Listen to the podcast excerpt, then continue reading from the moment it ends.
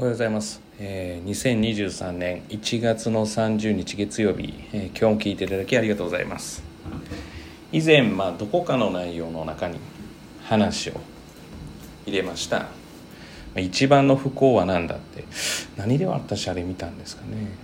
ちょっと、えー、記憶にないんですけれども。一番の不幸っていうのは、えー、自分が幸せだということに気づかないこと。まあこれは本当に、えー、そう思っていますし全員に当てはまることじゃないのかなっていうふうに思うわけですよね。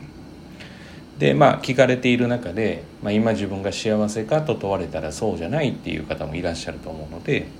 まあ、そうじゃないという基準は何なのかっていうとまあおそらくなんですけれども、まあ、他と比べての自分っていうのが、まあ、あるんじゃないかなっていうふうに思っているんですよね。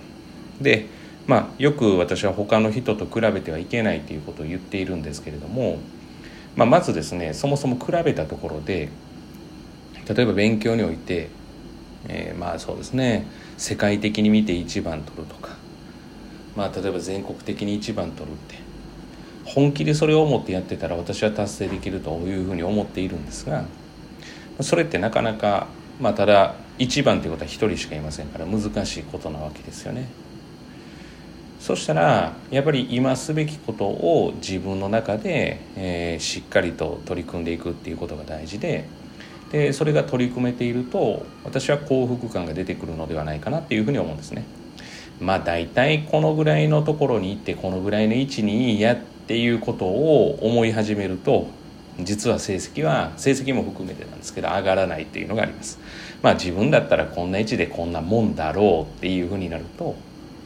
もし上げたいと思ってる人でその思考の人は私は成績は上がらないというふうに思っています。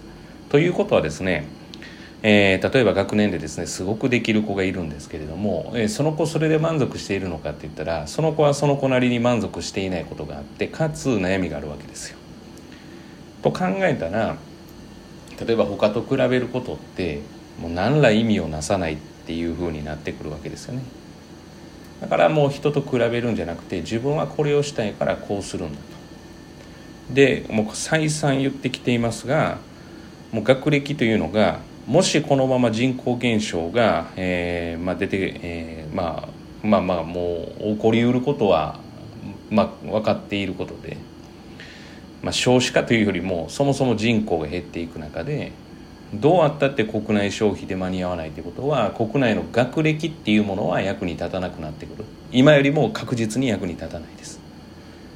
だから、えー、ただただの学歴コンプレックスで、えー、ここの大学に行ってほしいというよりもその大学で何を学んで自分は何を身につけるかっていうことが大事で本当は海外のようにならないといけない。自分が何かの仕事をし始めた時に自分に足りないスキルを学びに行くために大学に行く。それにしては世界的に見ても日本の大学の平均年齢というのが低すぎる。で、まあ、一括採用というか、ね、同時採用ですから、まあ、だから大学卒業して結局集団的に同じ時期に採用されるっていう、まあ、この方針がなくならない限りは難しいんだろうなっていうふうには思うんですね。でこのまあ、同時に採用するっていうことであれば実は年功序列っていうのが、えー、私は実はあの優れたものだというふうに思っていて終身雇用年功序列っていうのがまあまあ素晴らしいただもうここに関しては欧米にシフトしてるからもうそうするとそうですね集団的に就職する形ではなくてっていうことを望むしかつ国内消費がこれだけ、まあ、国内消費が当然冷え込むというか少なくなっていくわけですから。と考えたら、まあ、その人にどういうスキルがってどういうものを身につけているかっていうことの方が、まあ、大事になっていくんじゃないかなっていうふうに思うわけですよね。そう考えると学校での順位とかどこどこ大学出たとか本当にまああの、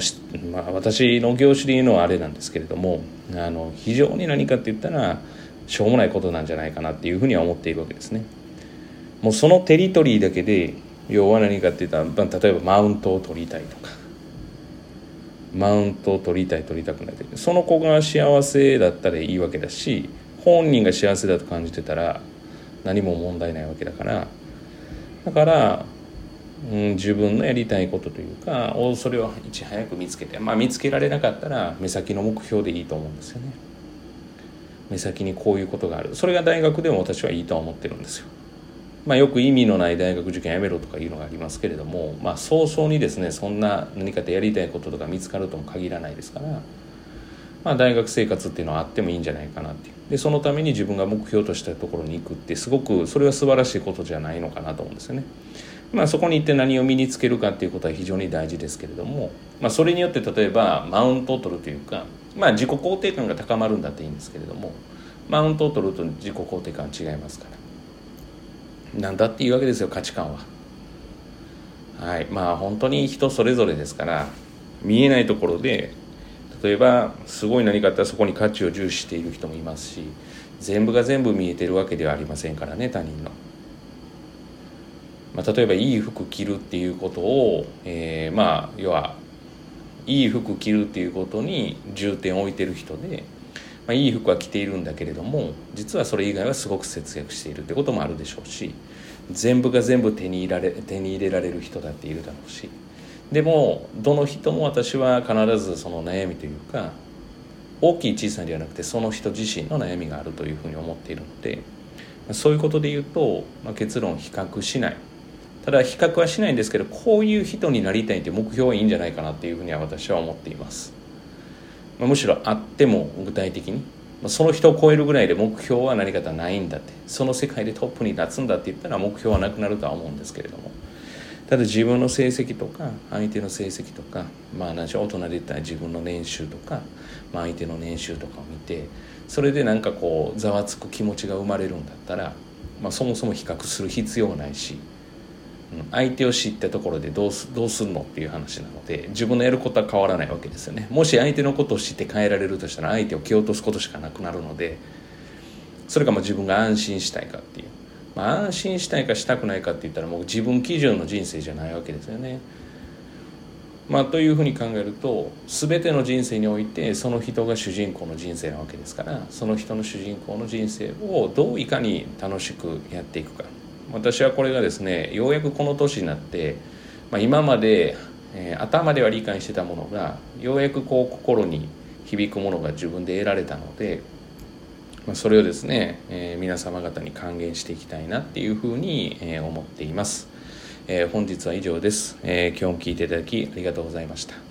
まあ、もしですねこのポッドキャストがよろしければ、えー、Spotify と、えー、Apple であればえー、おそらく星をつけるところがあったりレビューを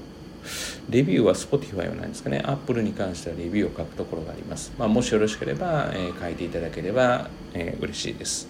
でもしですね聞いていただいてておいい内容あるじゃないかと。まあ、結構更新されるしじゃあフォローしておこうかなとかっていうふうに思われた方がいらっしゃったらぜひぜひフォローしていただけると私のやる気につながります。もっと実はやる気につながるのはですね何かしら感想であるとか、えー、質問であるとかっていうことを送っていただけると非常に、えー、私自身ではえー、っと私自身では 私自身はあの楽しくというかやる気を持ってこういうテーマについて話してほしいとかまあ、ちょうど1年が経とうとしていますので、まあ、誰かとのセッションでやりたいというのもあるけどそうするとちょっとあの力を入れないといけないので私が力を入れるところはここではないので、まあ、アウトプットの場で自分への、まあ、自分を顧みるっていう機会にもしたいということでやってますので、まあ、そういったことも考えておりますのでぜひぜひ感想など送っていただければと思います。最近ですね先週ですかね質問いただいた方にはえー、ポッドキャストで話題にしていいかということで配をいただいてましたが一応メールは、えー、返信させていただいてますのでもしですね届いていないということがありましたらもしかしたら迷惑メールとかに入っている可能性もありますのでまたご覧いただければというふうに、えー、教えていただければというふうに思います、え本当に、え今日ありがとうございました。皆様にとって今日一日がいい一日となることを願いましてまた次回お会いしましょう。では。